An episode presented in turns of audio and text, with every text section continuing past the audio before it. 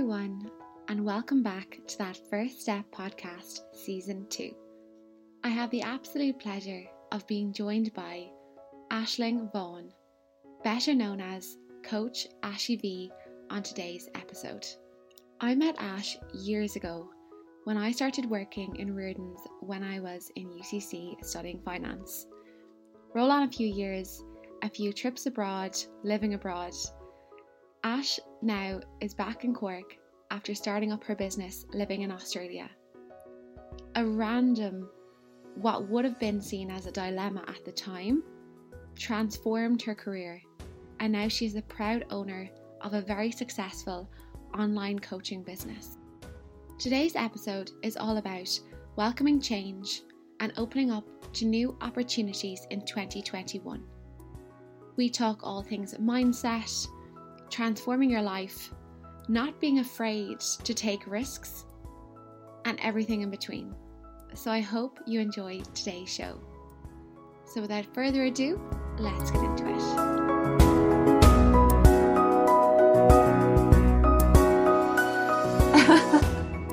well, hello, Ash. Welcome to that First Step podcast. How are you today? I'm great. How are you? Thanks so much for having me. Oh, my absolute pleasure. It's so nice to have somebody locally, like same accent, same like, you know, experience as well.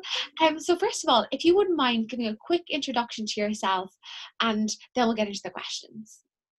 Sure. So my name is Aisling Vaughan, or I'm better known as, as Ash.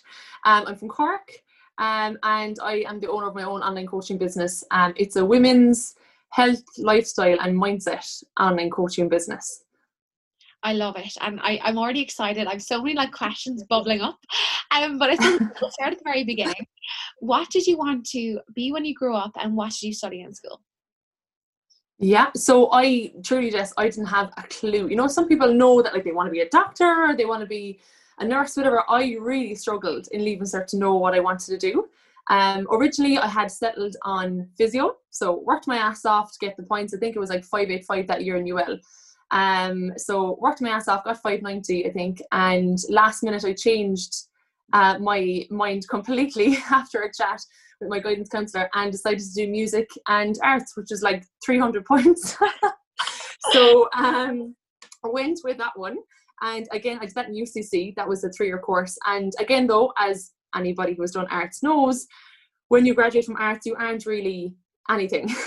you know, you have an arts degree, but you're not like a teacher or you're not in marketing or, you know, that requires like the post grad step. So again, really confused as to what to do next. I was between education to be a teacher or to do a master's in man side, so media and Irish.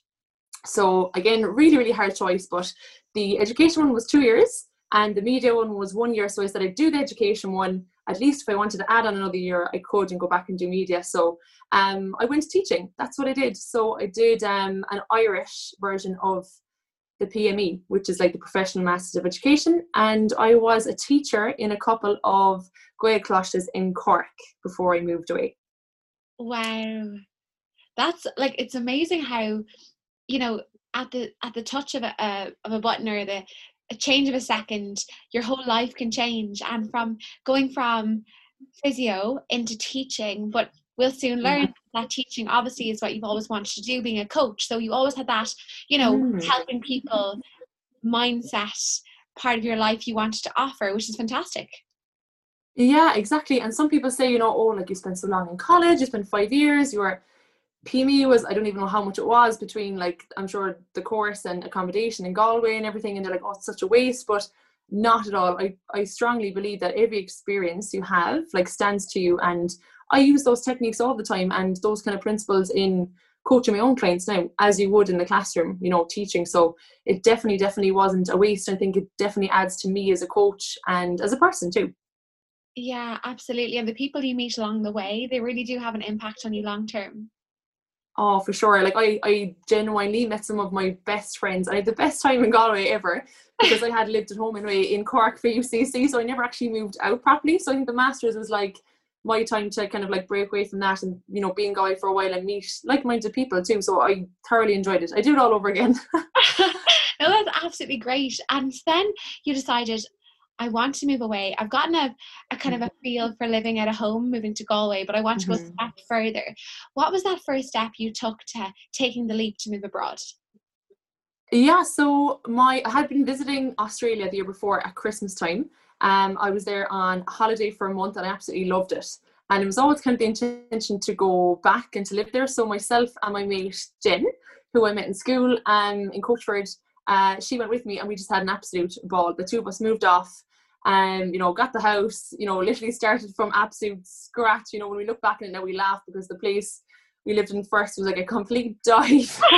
like we no money, like we no jobs. We probably spent the first month on like the rantan, you know yourself when you go to a new country, you know. Um, but it was it was literally the, the best time ever. Um, but yeah, a huge change, you know. Like a lot of the time when you go somewhere, you might have a connection for a job or you know there was there was none of that. It was literally starting from the ground up, you know, between our jobs, the house. Um, didn't really know anybody there. Um, you know, so it was it was a massive learning experience. And as anybody who like who has been abroad or has lived abroad and you have too Jess but you Yeah. know you realize that it's really down to you you know you rather like it'll make or break someone because you know you can't rely on your parents or you know you don't have people around you like you would at home like you have to kind of grow up pretty quick and and learn how to fend for yourself i suppose 100%. I, I, Mm. one of the first podcasts I ever did was um, leaving your comfort zone. And I think mm, i heard that actually yeah, that, that first weekend I moved to New York that time, my luggage was in London, didn't get to New York. I I literally I had no like my credit cards hadn't arrived on time. I had you know Oh very little money, hadn't gotten paid yet. So it was basically a Mm. part time job from college. And Mm. I was like, I'm in this brand new country, I don't know anyone. But you have to survive. Like you have to yeah chat to people. You have to go out and meet new friends. And it is yeah the best thing you can ever do, I think. Oh, for sure. And do you know what? To be honest, like to call a spade a spade, living abroad at the start is shit. Like because you've no friends, you probably don't have much money, you probably don't have the best house ever, you don't know the area, you're taking the wrong bus for like six months, having to get off and change, and you know, you don't know anything. You don't know what anything is, you know, and then once you give it a chance, like one or two, at least two months, then at least you settle in and it becomes your locality a little bit more, and you know the bus route and you know where you're going, and it gets easier for sure. Like you know, it does take a while. No, it does. And even in my case, I was spoiled, you see, because I always lived at home. So I think I shrank Mm. Oh my god, that must have been a huge change. Oh yeah, I shrank all my clothes, and it was summer at least, so I shrank all my summer clothes. So when I left to move to a new country, at uh, like oh my months, three, four months later, to move somewhere else, I think I just threw most of my clothes in the bin because I was like, oh, they're either after running or the dryer is after eating them or something. But in that, in oh fact, my god. It's like it'll make you laugh now, and Yeah. times where you're crying and you're having a shit time, you know what? The Yeah. next day is the best day ever because the only way is up. And I truly believe that we're put in those situations to make us grow. And you absolutely did that in Australia. Mm, yeah, for sure. Like I, I definitely don't think I'd be the person that I am now only for being there. Not only for like the experience I got, like we did a lot of traveling. I lived alone for a while in the middle of nowhere by myself. Um, just took a lot of risks. But the people that I met, um, really shaped me and really changed me. Like the crew I had over there, the circle. You know, both, both in I suppose a community aspect. You know, I was uh, really involved in the Irish scene there. You know, especially Irish music. Um, you know, I met a lot of great friends who encouraged me to run and to swim, and we had a little morning club going, you know, for the sunrise swims, and just even the people I was working with, you know, everybody along the way, as you said, really has an influence on you. Um, and I, don't know, I don't think I would be as kind of maybe as willing to take risks or put myself out there or put myself out of that comfort zone had I not been around the people who were doing that already. That was a big thing that I would have I suppose not struggled with, but would have never really done was take risks, you know, and, and that was the biggest thing, I think, leaving the, you know, inverted commas, pensionable job in the teaching. um a- and and going off and leaving that behind me and a, a permanent job and all the rest. I think that was that was the first probably big risk which triggered all of the other ones, you know, and where like I am today, I suppose, you know, I'm doing the business and everything. So I think it's a skill that you get better at doing, you know, just growing a pair and, you know, seeing what happens, taking a risk and, you know, you'll never regret trying something, but you'll always regret not trying it, I think. So I think that was the whole mentality behind Australia and the business and all of, I suppose, all the last three years really. I actually want people to pause and rewind because that is such a great point. You know, if you've never tried it, like how will you know? And even if you fall yeah. flat on your face, even if you're broke, like worst thing, you can always go home. You can always find someone to help you exactly. out. But those yeah. are incredible. And I mean, when I was living, I remember the call I got to go to New York. I rang mm. my mom bawling crying, being like, as if like poor me getting punished and it was the best thing that ever happened yeah. to me. Um and the people I left behind, the relationships I left behind. But mm. I mean, God only knows what I would have done or how my life would have changed had I stayed in Cork. Yeah. Done the masters in UCC that I was planning on doing, I got accepted to. I probably would still have been living in Cork, you know, mm. going out with somebody from Cork. There's nothing wrong with that at all. I mean, plenty of people happy in Cork and they've stayed in Cork and never left. Yeah. But I yeah. love my life now, and it petrifies me that I wouldn't have had this life. So it's so bizarre, isn't it? Yeah, and I think you know it's interesting you say that. I think people don't like. I never had a notion of going traveling or living abroad. Really, like my my whole teenage years and even early twenties never really crossed my mind. But um, you know, I think people don't realize how much they want it or how much they would love it un- until they give it a try you know, I think every like until your eyes are opened, everybody's quite happy at home. They're pottering along. They're doing their everyday life, um, and it might never cross your mind to move abroad. But then when you do, you're like, oh Jesus, thank God I did. you know, or it just it opens your mind and it opens up a lot of opportunities and experiences. And I think until you do it, you don't know how much you wanted it for yourself. Yeah, absolutely. No, I love that. And then you're crying coming home because you don't want to come home. Yeah. oh, for sure. you're after a few months as well. yeah. Um, so you're in Australia. How did you start Ash Grid Fit? Where did that come from? Yeah. How did you go into personal training? You know, start at the very beginning, day one, when you had that light bulb moment.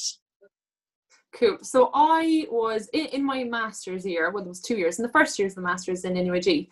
I was training for a bikini bodybuilding competition. So I was big into the gym, big into like dieting and fitness, and I had an interest in it, but I did as if I didn't have enough to do doing a fucking master's and doing the bodybuilding competition. I also did a weekend course um, for my personal training cert.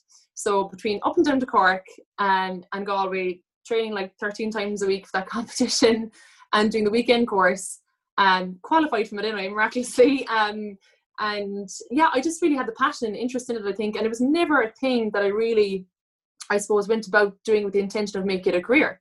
I just had the interest and i wanted to know more for myself um, and i suppose just get some qualifications something that i was so passionate about you know and that was a major part of my life.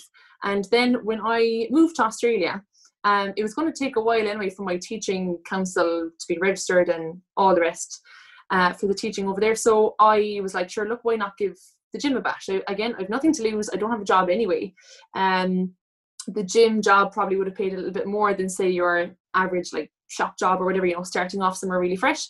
So yeah, I think I got that job like in the first probably two weeks. I'm looking for the job and got that, and yeah, and I just absolutely loved working in the gym and loved the environment, loved the clients I was working with, and at that point I wasn't working for myself yet. I was working under another bloke um, Marco was his name, and he was a fantastic mentor to me. Taught me a lot about, you know, I, that was my first PT job. Genuinely, you know, I probably lied on my CV to get the job um, with my experience, like I've, I've always done that, even on J1s and everything. You say you have an experience in X and you probably don't, but you know, you can dazzle them with your brilliance afterwards.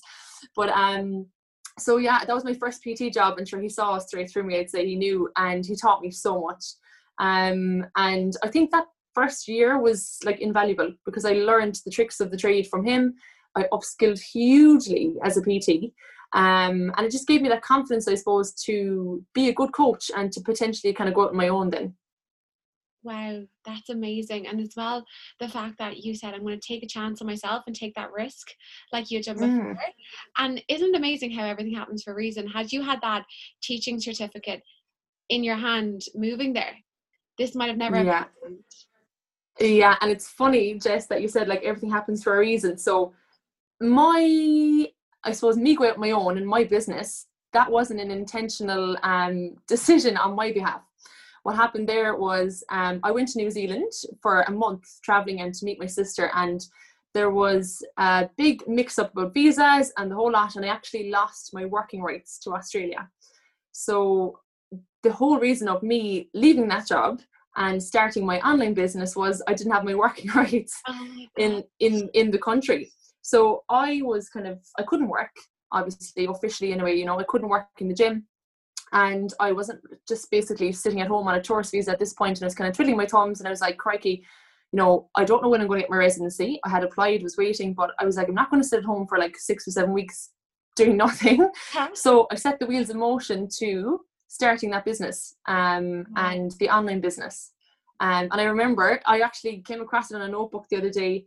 And um, that was February. I lost, I lost, say that visa, the working visa, but um, I had written in a notebook you know, I'll have my Australian residency by March the 1st and I'll start my business on March the 3rd. Just kept saying that as a little affirmation I had, kept writing every morning for weeks. And lo and behold, like at the very end of February, I got um, my residency and then I launched the business in the first week of March. So it was really like, you know, again, everything happens for a reason sort of thing because had that not happened, like it was a disaster at the time in my mind, you know. Um, but I probably would have never gone off on my own or never had, you know, got that idea to have my own business, you know, and I was trying to come up with options as I, oh, sure, look, worst comes to worst, I'll go to Bali or I'll go to Thailand or I'll just completely change tack. They leave me in somewhere. But um no, yeah, absolutely. You know, some things that seem a disaster in the moment actually might be, you know, what's best for you or might give you that little push to kind of grow and try something different yeah absolutely and i mean what you're doing now you're so happy in and i really want to i know you mentioned mindset i really want to go into that because i think people can really um you know use the help of this year especially the last year mm-hmm. to go into understanding all about mindset coaching how even they can maybe spend some time with yourself and then after mm-hmm. use those skills to practice at home for themselves to yeah. ensure they're always coming back to center, you know, coming back to, you know, gratitude, affirmations. I mean, I was actually speaking with uh, my friend Alison the other day about mm-hmm. meditation, mm-hmm. and I'm not a big meditator. I struggle to sit down mm-hmm. for 20 minutes. Whereas I can, mm. like, if I go to the kettle in the morning, for that one minute it's taking to boil, I can close my eyes and say, "Today's gonna be good. have this." Like, yeah. I have mini meditations I think throughout the day. Every time I boil. Yeah, well, that's just as good yeah. yeah that's just as good when you need it but um yeah i suppose the biggest like the biggest thing when i set out about doing my own business. I i wanted to turn how females were coached completely on its head because i wanted to do an approach that never existed for me or that i never had the chance of trying or learning um, and applying. So i suppose you know when i was training for the bodybuilding competition and when i was first started in the gym it was this is your gym plan this is your diet this is your four meals and your snack that you're going to have for the next six weeks apply this and you're going to lose weight. It was never um, an education or it was always missing that life skill element of it. And i think that's a big problem in the industry at the moment is well for forever i think but you know giving people diets or meal plans to follow but never actually giving them the life skills to do it for themselves and to be independent afterwards. And i suppose that's where the whole teaching background came in is like my whole passion is making people independent for themselves for the rest of their lives. And you know the the mindset and the approach that was always something that was missed. And a big like a big part of the way i coach the girls is reflective practice. Again coming from the teaching masters. So it all kind of ties in. But you know again giving people the life skills around the food and, and the knowledge. And a big part of women's coaching is, I would say, 90% of women's issues with food is behavioral and emotional. You know, whether it be um, emotional eating or binge eating or, you know, stress or anxiety, turning to food for comfort. But you're given a diet and you're said, right, well, follow this, but you're never taught how to deal with the problem. You know, instead of maybe turning to food for comfort, whatever, you need to you know, not to go too much in depth with it, but find your trigger and deal with it another way. Like as you said, Jess, like your meditation or your journaling or you know your breath work. And once women can nail that and get to the the root problem, they'll never have to diet again. So they're never, you know, wanting to follow a diet for the rest of your lives, their lives, and that's the biggest problem. The whole on off the wagon, and you know, oh, I'm good this week, I'm bad next week. Uh. When really it should be a lifestyle, and it should be life skills that you know women have for themselves the rest of their lives, but they can also teach their daughters and their own families because like we don't want our daughters to be on Slimming World or Weight Watchers or God, no. you know fad diets or anything like that. So I think it really is genuinely a skill to have, I suppose, and that's that's how I'm different as a coach. I suppose I never had that, and and that's what I want for my clients and and the the mindset, as you said, the correct mindset around it that you're doing it out of a, a place of self love and you know wanting to self improve to lose weight and get healthier and learn about food and learn about what you need as opposed to out of a place of self hate where you just want to lose weight or you hate the way you look or you know you want to kind of punish yourself in that sense. I literally want to wrap all of that up and like give it a big hug because what you said speaks honestly, right? Two things. The first thing, my pet hate, I'm gonna go on a bit of a rant now. my pet you girl, we all need one. when I see on Instagram, guilt-free dessert, oh, guilt-free oh, yeah um treat um like yeah. influencers um and people on Instagram. I suppose everyone's an influencer yeah. on the internet, aren't they? Because we're all influenced by what we yeah. see. So we're all influencers, sure. bad. But when I see guilt free this, all of a sudden you're tying this negative connotation to what or yeah. you know and i don't think any food is cheat any food is good any food mm. is bad any food is you know guilt i eat chocolate yeah. every single day i think i would be an absolute awful, cranky human being if I didn't. but I don't eat bar of chocolate. You know what I mean? Yeah. I'm very much like I eat whatever I want, but little and often. But that took a long time for me because when I was younger, I did have issues with food. I had mm-hmm. issues with control, if you will, and that's going mm-hmm. back to the emotional or behavioral eating. I know mm-hmm. myself now. Whenever I'm anxious or stressed, because I can't control anything else, I control my food hands down. Mm. I know that for a fact. Mm-hmm. But I am now educated enough and I'm aware enough that if I am ever getting stressed or anxious, I can say, Jess, you're not going to control by not eating. You're going to control mm. by you're actually driving to the shop, controlling all the beautiful food you're going to buy. You're going to cook it all. Mm. You're going to sit down with no phone, again, controlling your environment. Yeah. Enjoy it. And then you're satisfied. Absolutely and that yeah for sure. that. but i think not everyone yeah. unfortunately can do that. And there's going to be times when everyone eats too little eats too much. It's all a balance. But what you're saying there about that kind of coaching mentality is so key. And before we kind of get more into that because i really want to focus on that i love that kind of type of conversation. Mm. when you were bodybuilding um bikini did you ever feel like your mentality changed or other people in the industry also maybe struggled with that Oh yeah, for sure, one hundred percent. Like my mentality around myself and food, and I suppose like it was hardcore. And I suppose if you have a particular goal, you have to have a certain amount of tunnel vision, um, and you know you're working very much towards that, and you're focused. But I I wanted a challenge. That's the reason I did that. But in hindsight, I would have been so much better off if someone gave me a bike, if someone gave me half marathon to run, if someone was like, go off and do a triathlon there, you know, it was a very destructive way to challenge challenge like challenge myself i suppose and to channel that energy. And i wanted to tap in i suppose and how far i could push myself and how much i could i suppose be at the top of my game but in the wrong way. It was a completely wrong way. I know this now but i didn't at the time because everybody i followed on instagram maybe or everybody that surrounded me in the, the fitness um industry i suppose or in the gym they were all exactly like that. That's what they did. They rather did photo shoots or competitions. I wasn't exposed to, you know, the ultra running or, you know, triathlons or anything like that. And I just think it was just presented to me, sure, why don't you do a shoot?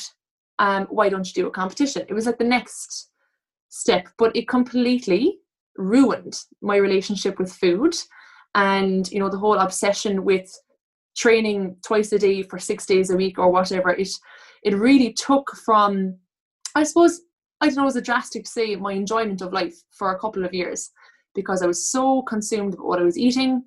I didn't go on nights out in college because I was training in the mornings, training in the evenings. I was very focused.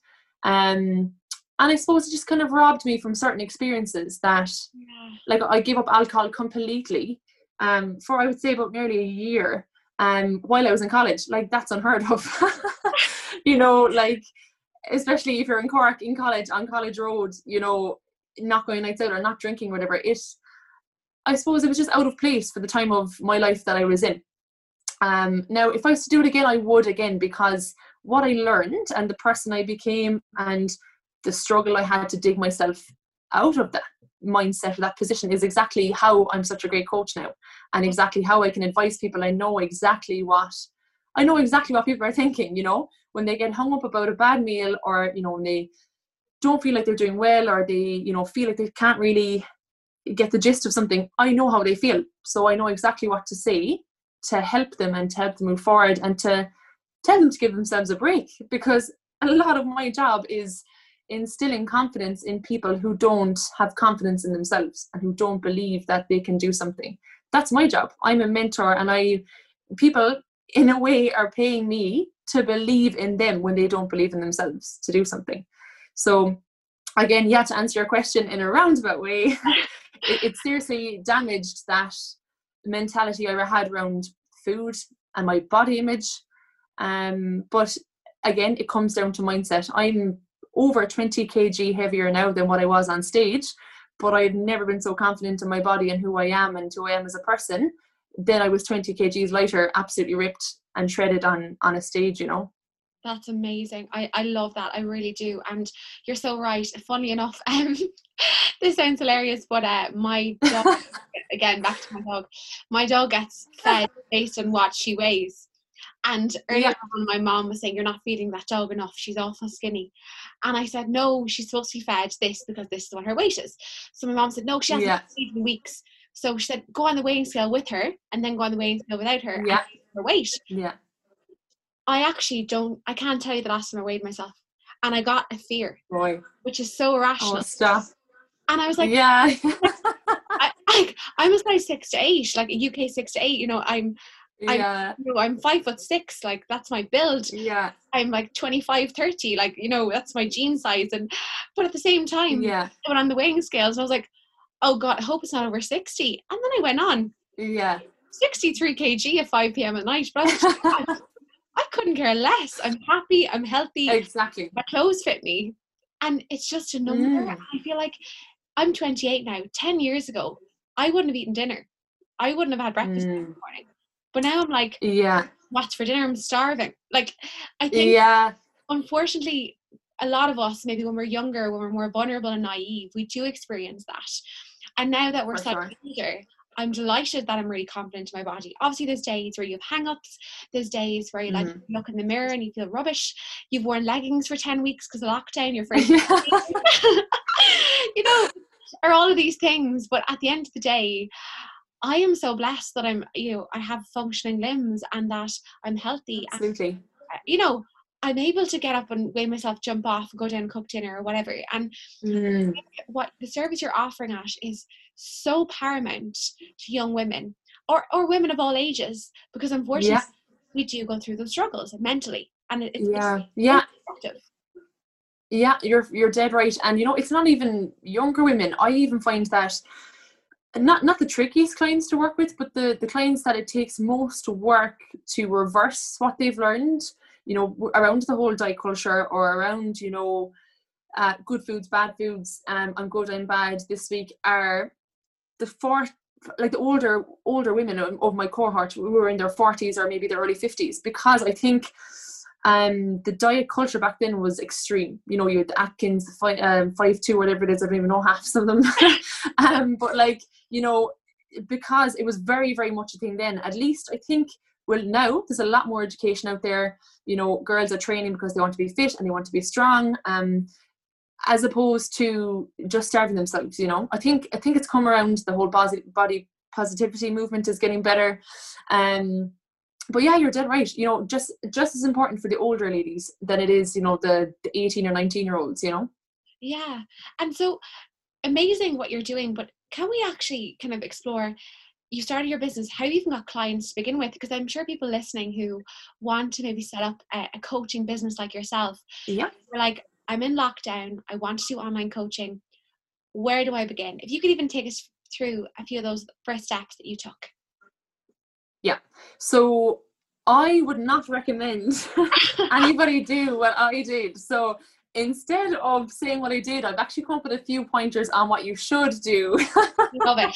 Let's um, those. For your, for your well, look, Jess, I genuinely didn't know what I was doing when I first started my business. It's funny, I was actually looking back on my Instagram archives and looking at the my business is going to be two years old in March.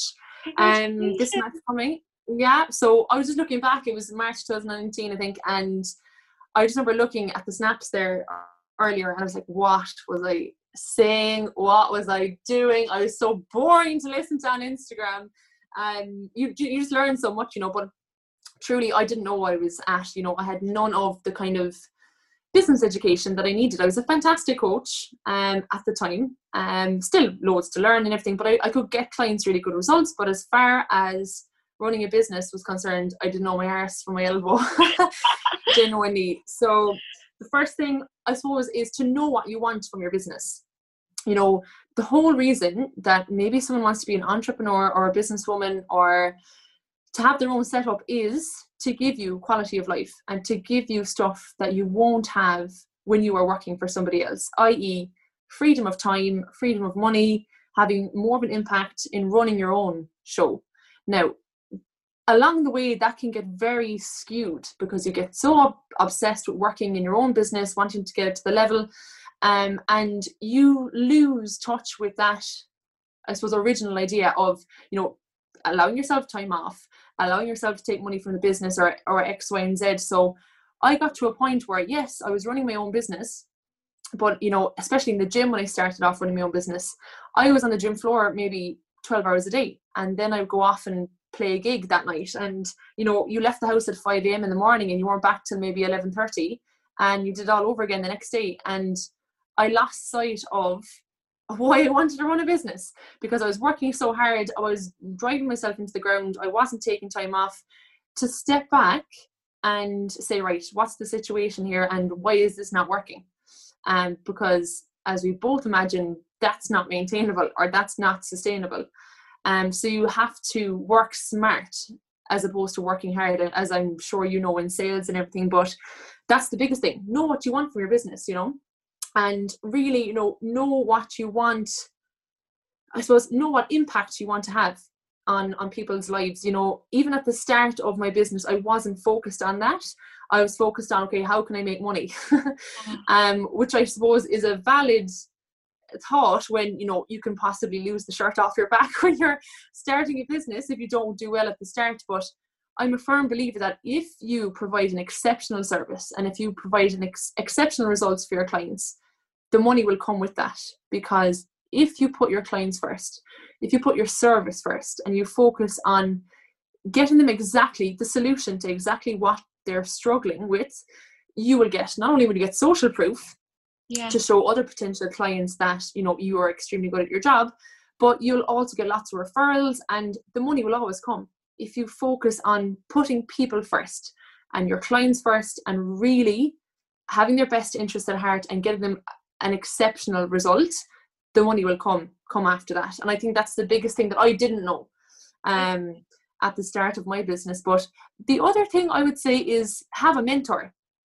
because you know they say it takes a wise man to learn from his mistakes but an even wiser man to learn from other people's mistakes so why not yeah like why not get somebody who is in the same or who is in the position now that you want to be in the future and basically get them to mentor you to the point of success. It's the very same whether it be in business or whether it be in losing weight or health and fitness. It's the very same thing. I think having a mentor it takes the guesswork out of it.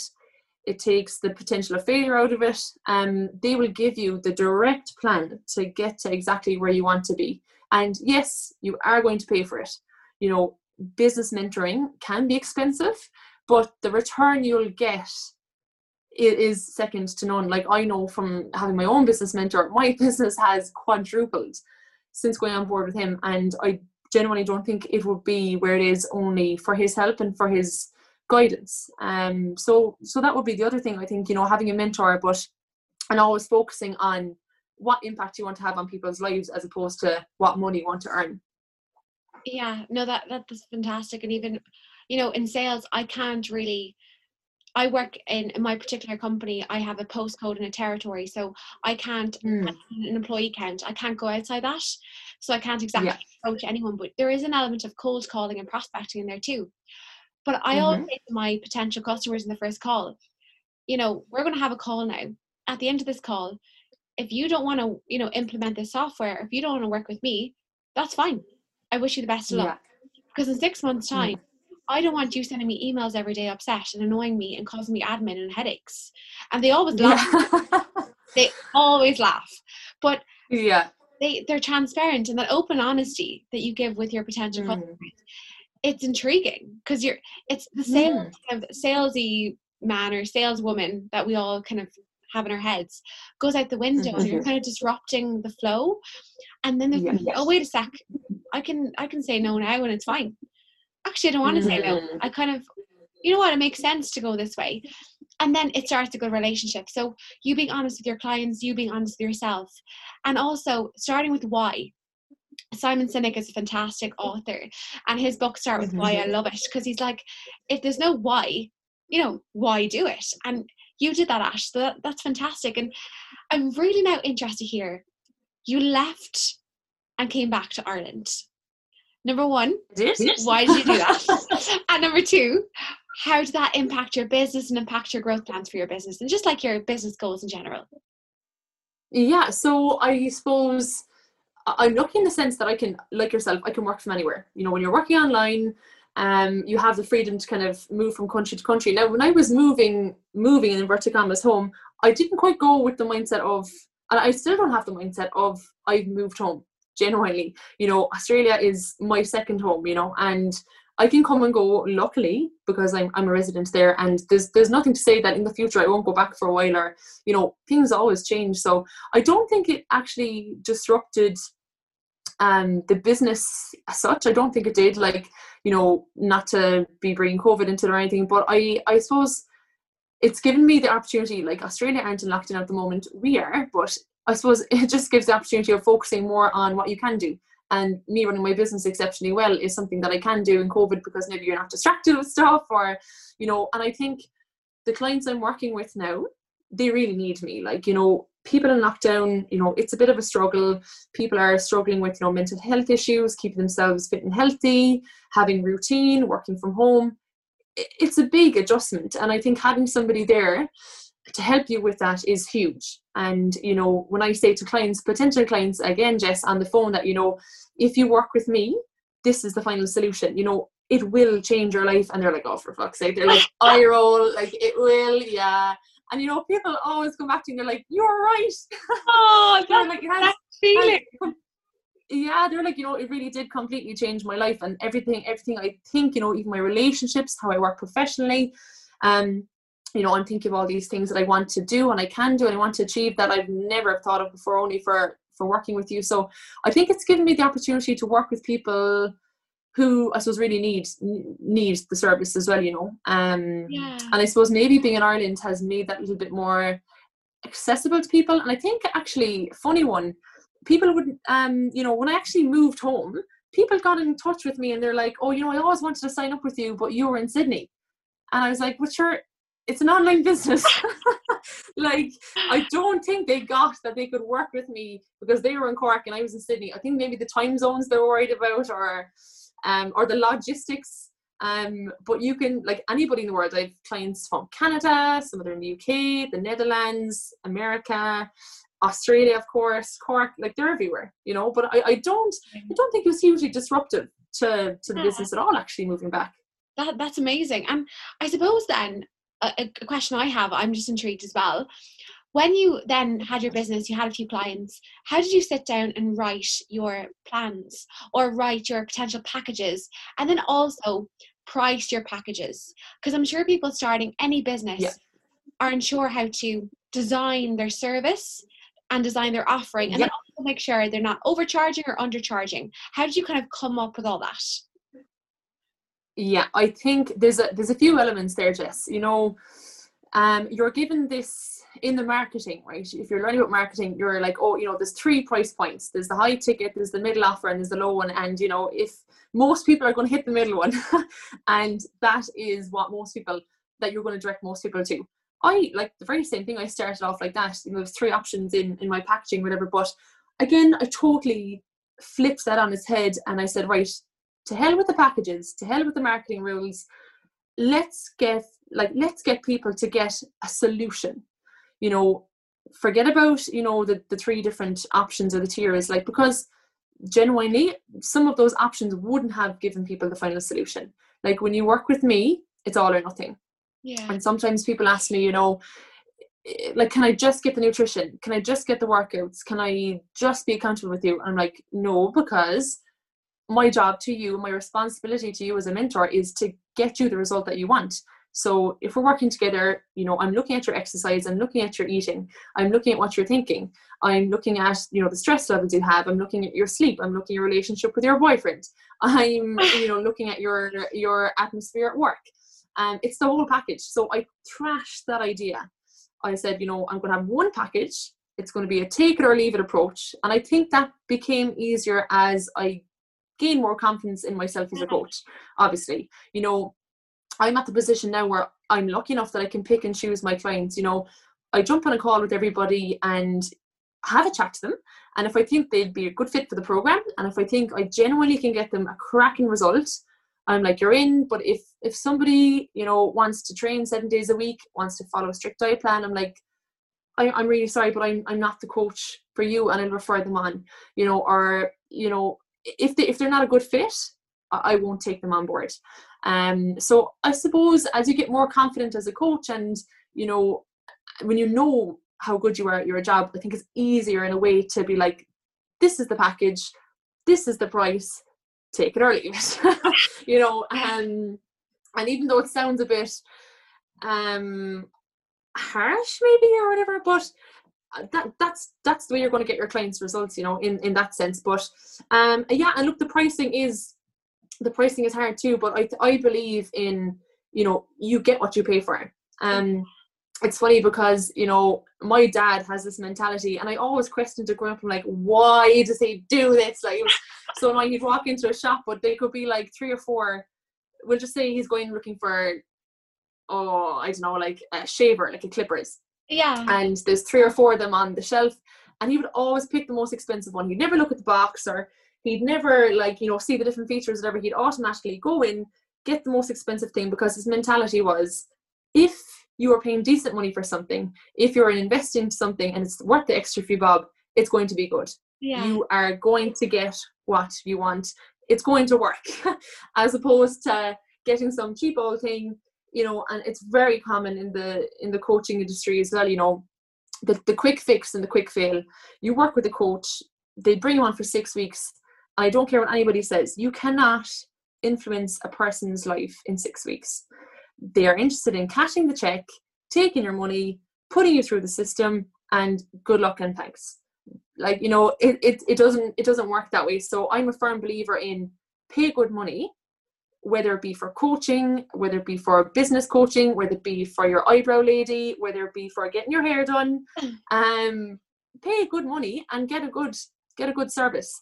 And you know, I've I've had women who have paid you know, on and off throughout their lives for different PTs, different coaches, slimming worlds, this fad thing, that fad thing, and I swear to God, they'd have paid three times as much. Yeah. You know, in entirety, had they just paid a decent amount of money in the first place to to have a coach, you know, and to work with them on a, on a longer term and get the, the final result, I suppose.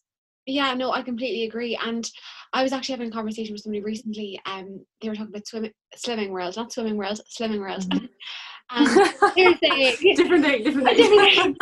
and they're saying, okay, like my diet is probably really, really high in fat, um, because I probably eat an avocado a day, and they're like, oh, that's like seven sins, or I don't even know what that means. And I said, no. I eat things that don't have packaging that doesn't say the nutritional information on them because I'm plant based. Mm. I feel really healthy, and maybe I have loads yeah. of fat every day, but I'm, I'm healthy for it. Like I love my yeah.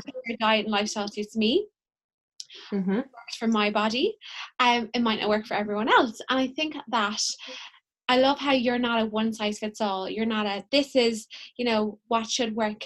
You need to eat these foods. You need to cut out these foods. And I mean, Mhm. I don't believe anyone should cut out a food group.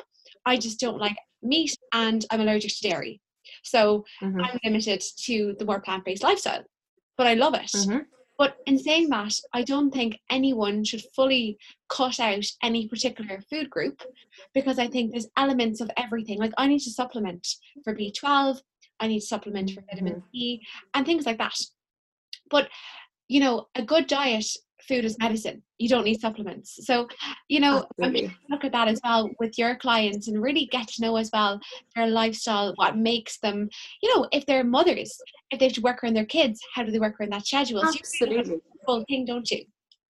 Yeah, for sure. And it has to be like I actually think there's a hitman out for me from Slimming World, like because I've actually slated it so much and like I don't have anything well I actually do I do have something against them. Let's call a spade a spade because it's damaging. And that mindset, as you said, Jess, of associating with certain foods with sins, which is a terrible word uh, word to put on something anyway, but um and just that, you know, cutting out the food groups or whatever, um I totally agree. It has to be. It has to fit into someone's lifestyle. Like if if you cannot see yourself doing something for the next forty or fifty years, which is very much the case for anybody in their twenties or thirties. If a girl comes to me, she's in her twenties, like there's another potentially touch wood, like sixty years of her life left of eating and moving and thinking. So it's important she get it right. Like you know, it's there's a long long time there to to be applying all these skills but if you cannot see yourself doing something for the rest of your life well don't go there you know my firm believer uh, my firm i suppose thought or ethos that i have is a little bit of what you fancy.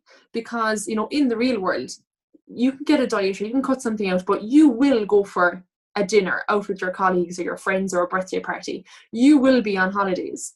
Um, you know, you won't have access to fats for your keto diet on, you know, a night out or whatever. And like straight away, if you limit yourself to not having stuff, you're going to be in put in the position where you will have to have it if you know you're eating in a restaurant or if there's a buffet or whatever.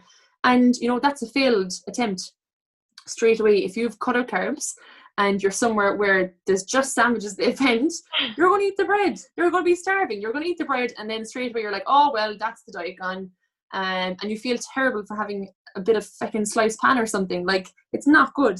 Um, so it has to be. And again, you know, mothers making meals for their their children. Like the last thing on earth they need is to go away and make themselves something separate. They have enough to be doing between, you know, moms are working, they're busy, they have kids. It's enough to make one dinner, not to mind a special dinner um, for yourself. So that's where the whole, you know, portion sizes come in. And like, let's face it as well, we're all women, you know, in our 20s and 30s, like, we love brunch, we love wine, we love chocolate, we love date nights.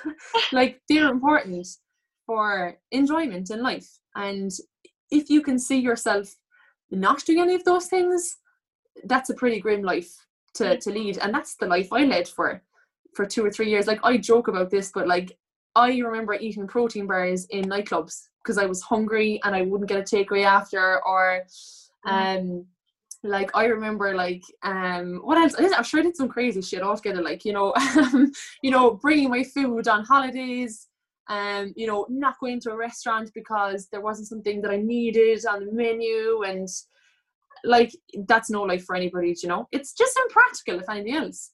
So, and it does, um, and it eats at you long term. And I think that's the problem. Long term, it messes with your head. And Yeah. I mean, none of us see our body for how it looks, in my opinion.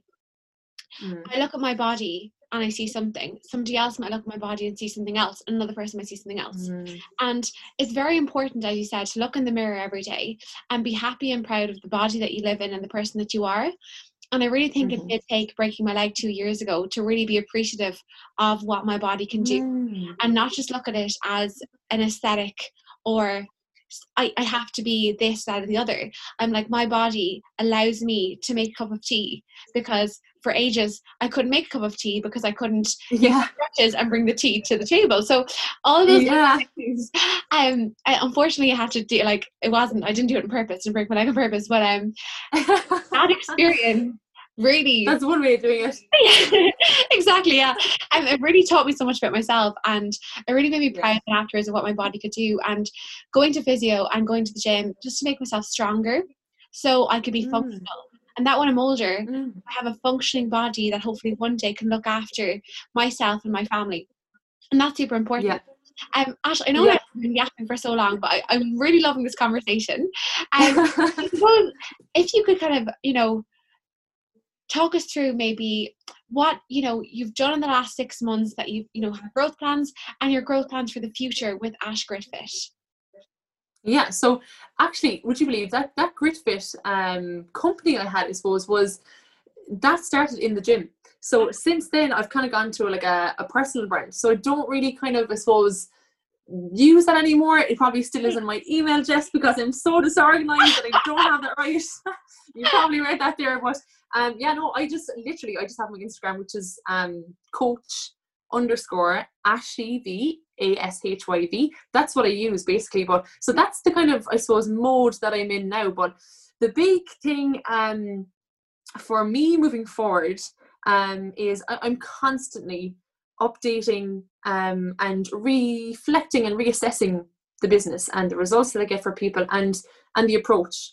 Um, so you know in the last six months, even there's been huge changes. You know, we now have a Facebook support group for the girls. It was a lot of it was one to one, you know, where I'd be dealing with people on a one to one basis. Now, it, it still is one to one. The plans are very much one to one and personalized, but there is a community element to it. So that is one of the favorite parts of my business that I've, I've really, I suppose, introduced in the last six months was the Facebook group.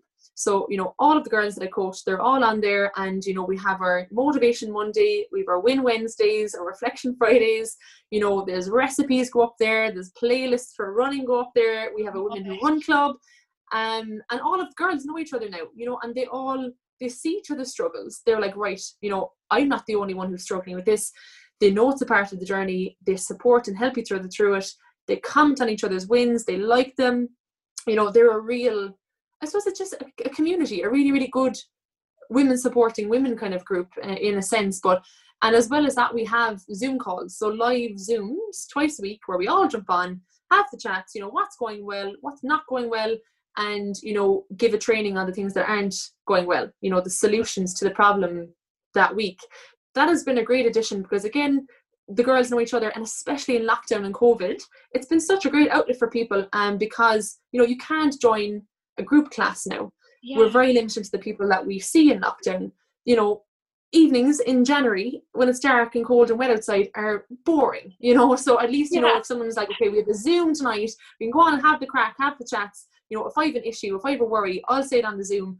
Five more will be thinking the very same thing as me, and we'll all learn from it and we'll get the problem solved straight away. Like that's been a great addition that I haven't had before either, and it's been working really well. But for the the next six months, um, it'll be more of that, really building um, the group, building the community, you know, looking at how best we can, um, I suppose, just advance the whole thing and getting and getting extremely good results. Like if anybody looks at the, the Instagram page, whatever, you know, they'll see rather, you know, before and afters or video testimonials, whatever from clients, but just really having the solution at I suppose in the main focus. But from a business logistics point of view, I need to I suppose scale a little bit. Like I, the next step for me now would be getting a team together. Like you know, I have my accountant, um, I have my mentor, but now maybe potentially, you know, outsourcing some work. You know, I do everything myself. You know, with the Instagram or you know making my videos or making the the graphics. I may, maybe need to ship that off to you know a graphic designer or a videographer or you know i used to do all my accounts myself now with my accountant um you know slowly gifting tasks, gifting inverted commas, gifting tasks to people who are probably much better at them than I am, and using my time to do what I'm excellent at. yeah. putting more time into coaching putting more time into you know um helping and influencing and and working at what i'm really good at and spending less time the shit that i'm not so good at like imovie or um you know the accounts um, and it's a hard thing to do. It's a hard thing mm. to let go of your your baby and give that responsibility to somebody else. But it has to be done. Anybody who's running a business knows that. You know, you have to, in order to scale and free your time up for potentially more clients, you have to give away some jobs, you know, and you'll know that yourself probably from work too. Absolutely. And one thing that I love that you said there, I'm excellent at. And I think we need to say that more like you said i need to focus on things i'm excellent at and i love that because it's mm. it's not arrogance it's you know i know that because i've worked on my craft i've honed my skills mm. i have proven testimonials mm. that i'm impacting people's lives which is amazing you know and i think have a job that gives you that satisfaction you're passionate about it you can tell by the way you're speaking you are i'm sure every time a woman comes back to you and says thank you you can feel it. And you know what as well? In those video testimonials, actually you can't see the mental impact. You can see the physical, yeah. but the mental impact you have had on these women is just amazing, spectacular. So I'm so I'm so proud of that. Like well done you. Yeah, thanks so much. Yeah, no, and that's the that's the big thing as well, you know, is I suppose me saying that people might pick that up as being arrogant or whatever, but no, as no. women and women women are a killer for this, right? the men will do it. Men will do it all the time. And I'm not a feminist now, right? I'm not a raging one, like burn all the bras or anything like that, right? But like I, I do believe though that women really undersell undersell themselves, you know. Um and teaching people how to speak like that about themselves, which is a massive part of the course, like, you know, even the mindset work that we do. The very first thing they'll do is they'll write their vision for the how they want to look, how they want to feel, and how they want to think and be. Um, and then the next one is writing about limiting beliefs. You know, pe- people have limiting beliefs around themselves as to why they can't lose weight or why they can't do X, Y, and Z and change them to empowering ones. And you know, like your self assessment, body confidence, all the rest. So you're working constantly on how you talk to yourself and how you see yourself. You know, I suppose it is an, an alien thing or a strange thing to, for someone to say like, "Oh, I'm I'm excellent at" or whatever. And especially Irish people, we're so um like humble or like we never take credit for ourselves, you know, or if someone gives you a compliment, you're like, ah, should go away, like, no, no, like, you know. but I think people need to own that a little bit more, and especially women and women in business, you know, like I know, like the, the, the business mentoring group that I'm involved in, um, there's about I think 160 probably of the best coaches in in Europe and abroad too in that program. But there's there's another level up again where you have to kind of qualify for it. But you know, I set my mind to to reaching that one. But and I did, but I am the only woman out of 30 men in that group. And I genuinely think it's because like women never they, they undersell themselves a lot. You know, I had to I suppose sell myself and believe in myself to get into that group. Um, and in a sense, you you have to put yourself forward for opportunities. Like you going to New York, whatever, you know, you have to you have to grab opportunities and put yourself forward for stuff like as my mother would say a brass neck in a way yeah. you know ask for opportunities put yourself forward to them. The, the worst that's going to be said is no. And you know and the best case scenario we all know you know so i think women have to start getting better at that for themselves. You know men m- most times than not will put themselves forward for a promotion um, whereas women will say oh maybe they don't have the skills maybe I don't have enough experience um, you know maybe i won't be good enough at the role maybe i shouldn't you know that's self-talk and that's self-belief and that's limiting beliefs in a, in a lot of ways that, that's amazing and you're so right i actually read a statistic recently that even if there's 10 job um you know you need to have these 10 things to be um able to go for this promotion if men have 5 mm-hmm. out of 10 men will go for it if women yeah. have 9 out of the 10 they won't go for it and that when i read yeah. i was like that is so true and the fact as well ash you can impact women's lives and say go for it. As you said, every lesson or every experience, you'll learn from it. It's a lesson. Mm-hmm. So whether it's yeah. good or bad, you're winning anyway because you've learned. And I very much believe that. Exactly. And you know, sometimes people are like, oh, you know, I they don't want to do something because they they say, well, what what if it doesn't work out, or what if it's the wrong decision, or what if it's not for me? Well, then that's a, a wonderful outcome too because at least you know it's not for you and you've you know crossed that one off the list you know and and as as my good friend Paul said to you before, you know, like, you know, if I was ever making decisions of like, oh well, you know, what if it's the wrong one or, you know, what if I made the wrong decision? He's like, Well, that's fucking fantastic because that's one thing out of the way. You know that was the wrong decision and you know it opens up to the possibility of, you know, choosing something else. Like that's that's um I suppose another avenue explored. You know it's not for you. You know it didn't work out, or you know you didn't like it. So great, you're one step closer to getting into something that you absolutely love. Yeah, that's amazing. Ash, th- thanks so much. I'm actually learning so much on this. I really, I'd love to do a podcast with you purely on mindset because I think you have so much to offer. Um, but I, I'm always like podcast should be a certain length, and this is over, but I love it. I keep wanting to talk to you. Um, so oh, I know, good. Before we wrap up, right? Two questions, please. Yeah. The second yeah. one is going to be I'm going to ask you to pimp yourself out and tell everyone where you are. So have that in mind. But the last question. What was it, Jess? Uh, pimp yourself out. You're going to say where you can find people can find you. Oh, sure thing. Very good at that. Yeah, no worries. Brilliant. And the other question is, what advice would you give your 18 year old self in with your guidance counselor, physio, music, physio, music? You're not sure what you're going to do, but mm. knowing what you know now, what would you tell that girl who just wasn't sure, didn't know what she was doing with her life? I would tell the 18 year old Aisling Vaughan that you don't have to have it all figured out. You do not have to know what you want to be or where you're going to be or you know what you're going to work at or you don't have to have answers at 18 you do not and i think it's the big thing that the big fault in the system is you know, putting that pressure on young people to know what they're going to be for the rest of their lives at 18 when they're doing a leaving cert.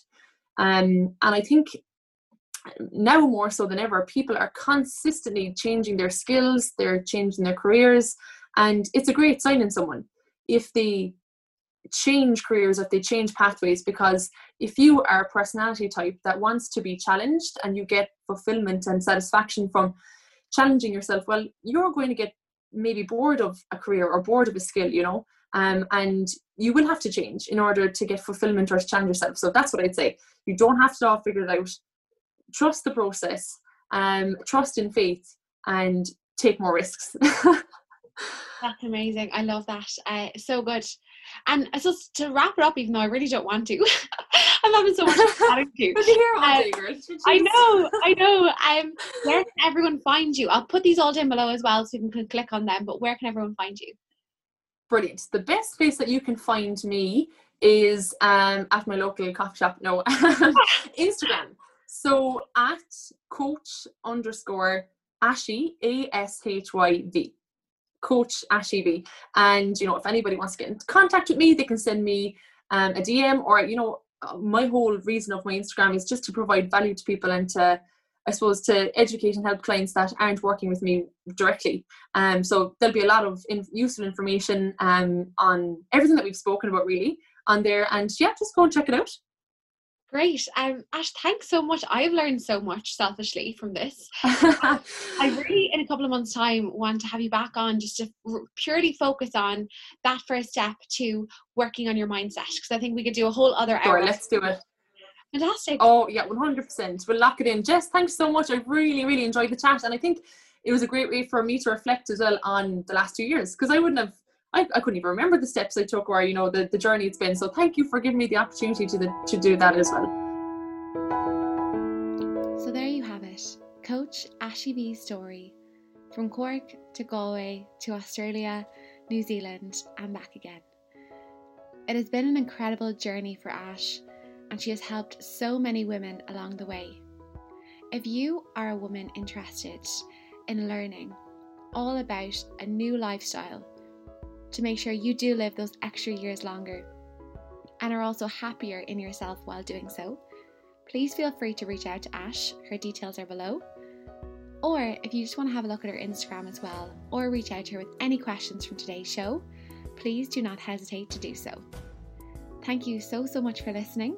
We have one final episode next week in season two, so we're finishing with episode 10 next week. So please do check it out. Thank you very much for listening please like and subscribe on Spotify and Apple Podcasts. And I hope you have a wonderful week. It's the last week of January. We can do it. Bye bye.